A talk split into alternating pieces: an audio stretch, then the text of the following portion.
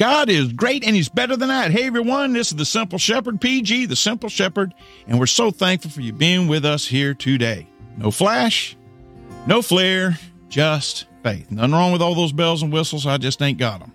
Like us and subscribe. Like us on this channel, like us on Facebook. We got on our Facebook page, it's The Simple Shepherd, three words, The Simple Shepherd. If you look that up. We've got daily devotions, we've got different things and resources for your help to grow in your faith.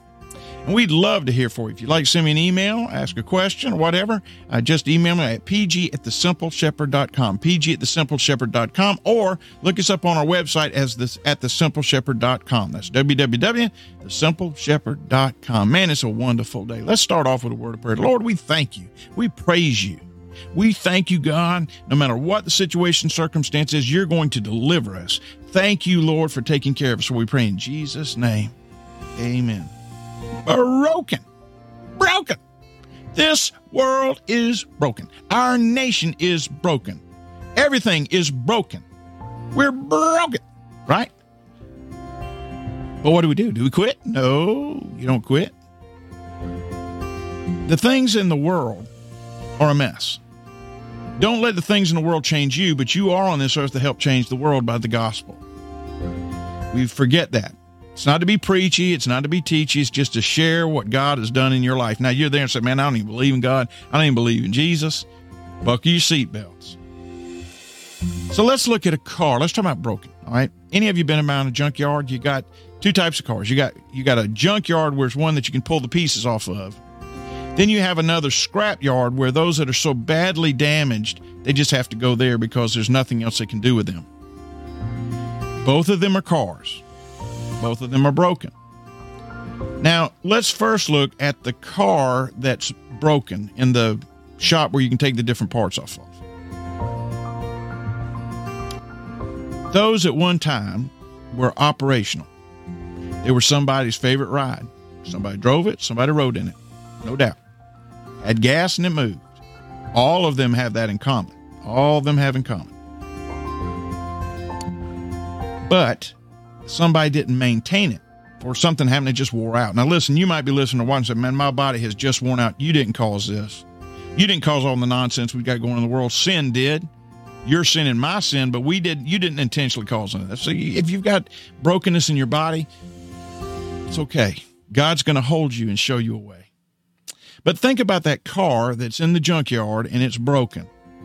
Most of the time, the reason those cars get in there it's not usually due to a sudden wreck. It's slow, slow, I guess, decline due to not uh, maintaining it properly. Not always, but a lot of times it is. That's called preventive maintenance. You go and get your oil change, get those types of things done. Why? Because you want to protect your investment.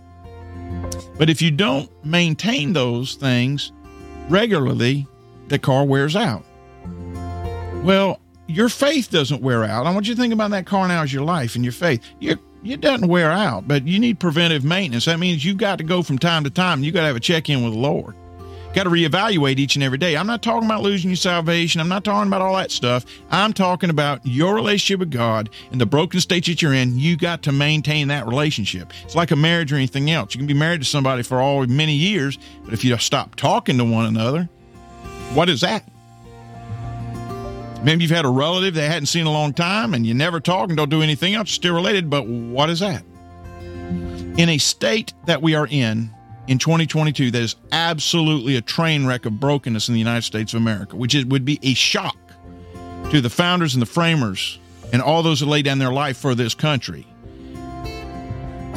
We just have to admit we're broken and we have to seek the one who can heal. But that's on a national level. How about on a spiritual, personal level? So, are you maintaining your walk with God?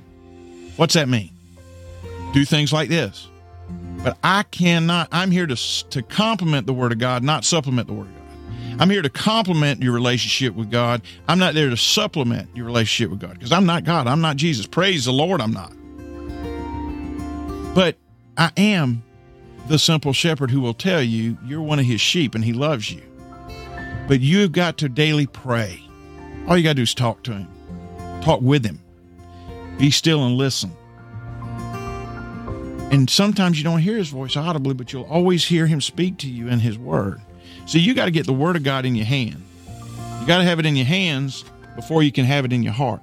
You got to hold it in your hands before you can have it in your heart. And the Lord wants to hold you and all that he does for you. So I found my, I lost my spot here.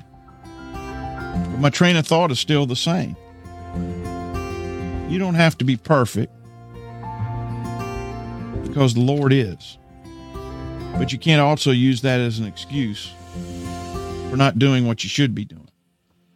In Psalm 37 3, it says, Trust in the Lord and do good, dwell in the land and befriend faithfulness. That's it, man. That's it. Lord doesn't want you to be careful, He wants you to be thoughtful. But he most of all, more than anything else, he wants you to be faithful. If you're trying to if you're trying to earn your way into heaven, that ain't gonna work. Ain't gonna work. Nothing you can do.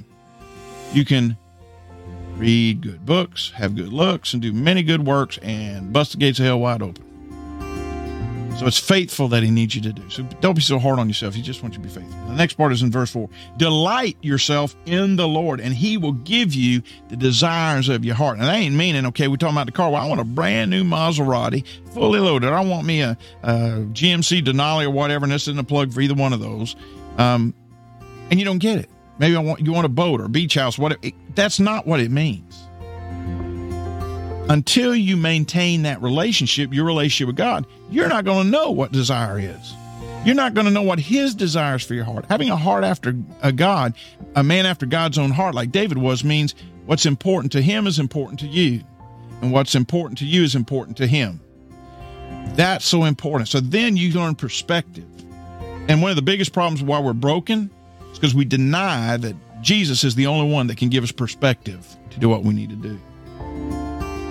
And then in verse 5, it says, and that's Psalm 37 again commit your way to the Lord, trust in him. And here's this passage, and he will act. You got to trust. You know, whenever you get in the car with somebody, you're hopefully you're trusting who the driver is if you're not driving. If you don't trust them, you might need to get out the car before you go in it. And maybe you shouldn't be driving if nobody trusts you. Love you, no, tell you the truth. But the reality is, you wouldn't want anybody to drive reckless. Why would you live reckless, right? And it says, commit your way to, to the Lord and trust Him, and He will act. If you'll just trust Him, He's going to take care of it. Stop letting all the world try to dissect and all that stuff. I don't need to accept it. I, I mean, dissect it. I just need to accept Him and trust Him. He's going to take care of you. If you do that, He will act. He will act. And you need help, or you wouldn't be listening to this. Look what he says in verse 6 He will bring forth your righteousness as the light and your justice as the noonday. Now, let me explain to you. The Lord's not calling you to be self righteous. If you are, you got to change that. He does expect you to be a righteous self. What is righteousness? Basically means standing in right standing with God. And only you can answer that. Are you in right standing with Him? You don't get points for sitting in a pew. You don't get points for not sitting in a pew. You don't get points for how many times you read the Bible or how many do you do this or that or what good did you do. You don't do that. God doesn't keep score because the only one that matters is one you. Anyone, everyone is someone to Jesus. And He is the one, the only one who can save us and deliver us from this ridiculousness of brokenness that we're in today. And then in verse 7, it says, Be still before the Lord and wait patiently for him. Oh man, that's hard to do when you're in an emergency. It's horrible to do in your emergency. There's two things. If you tell me to wait, I get impatient. You say patiently, it even's harder. I've heard people say, ah, I don't pray for patience. I pray for patience all the time because if I didn't pray for patience, I wouldn't have it. But that's me. Well, the reality is, let's step back for a minute, go back to the other car. All right, we've talked about the one that's broken because of maintenance and so forth. But how about the one that's been in a car wreck? Every car has a story. Every one of them was driven by somebody. Everybody had somebody riding in it. There were laughter, there was crying, there was anger, there was sadness, grief, whatever you want to call it. All of them had been used. But then suddenly, all of a sudden, someone has a car accident. And there may be people who lost their lives or their lives have never been the same since then. And suddenly it happened. Nobody plans to have an accident, they just happen.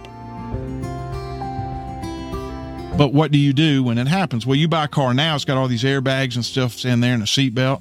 You wear your seatbelt, it's the right thing to do, and you trust that the airbags are going to protect you and your family. Why? So you'll all be together. Through it all, you'll all be together. Maybe you've got a fractured uh, uh family, whatever it could be, a relationship, something at work, or whatever. You want to all be together. You know, uh, teamwork is dream work because it's God's work in your life. But just as you choose carefully what car you're going to drive and how you get in it, and to make sure everybody's buckled in and everybody is safe, would you not want to be with eternity with them in heaven? Wouldn't you want everybody to be together in heaven? In this world of all these theories and these, you know, shams and all this other stuff coming on, man, you don't need that junk. I say all the time, everything goes to junk if you don't have Jesus. And it's true. And sometimes everything can seem like it's going to junk when you do have Jesus. But you always got to remember, believer, you may see things from a different vantage point than a non believer will. You have to be. Because you have the Holy Spirit of God. You have God the Father, God the Son, and God the Holy Spirit. God the Creator, God your Savior, and God your guide. The three in one, the total package. You have access to each and every one of it. But if you don't believe and you want everybody to be together, why would you not want to make sure that everybody's going to be secure more than any seatbelt could be? Make sure you tell your family you love them. You know where they're going. You tell them all the time, you know where I'm going physically. How about spiritually? I'll tell you, you never want to have a situation at a funeral where you leave people wondering. And then life on this earth is far too precious to go wandering, meandering through it. So you're not junk. You can maintain that relationship with Jesus in a strong way, and you're not an accident. You're not an incident. You are His child. Don't let anyone take that away from you. Don't let anyone in this world try to take away from you who God has created you to be. Isn't that exciting? Isn't that wonderful? Then verse 7 Be still, remember before the Lord, and wait patiently for him. Fret not. Woo, that's a hard one.